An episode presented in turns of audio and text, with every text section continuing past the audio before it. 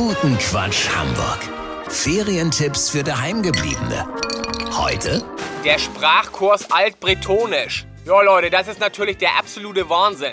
An der Volkshochschule wird über die Sommerferien doch tatsächlich der Sprachkurs Altbretonisch angeboten. Die Sprache soll das letzte Mal im 9. Jahrhundert gehört worden sein und zwar aus dem Mund einer Table-Dancerin aus einem Dorf nahe der bretonischen Hauptstadt Nantes oder wie der Hamburger sagt Nantes.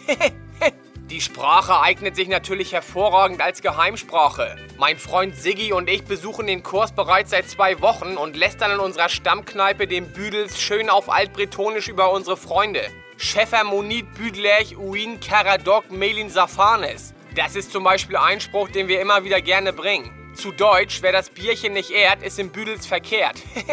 Da die Räumlichkeiten in der Volkshochschule gerade alle belegt sind, findet der altbretonische Sprachkurs im Keller des Clubhauses vom TSV Sasel statt.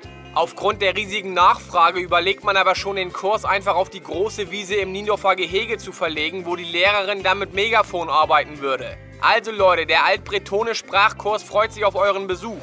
Ferientipps für Daheimgebliebene. Bei Radio Hamburg.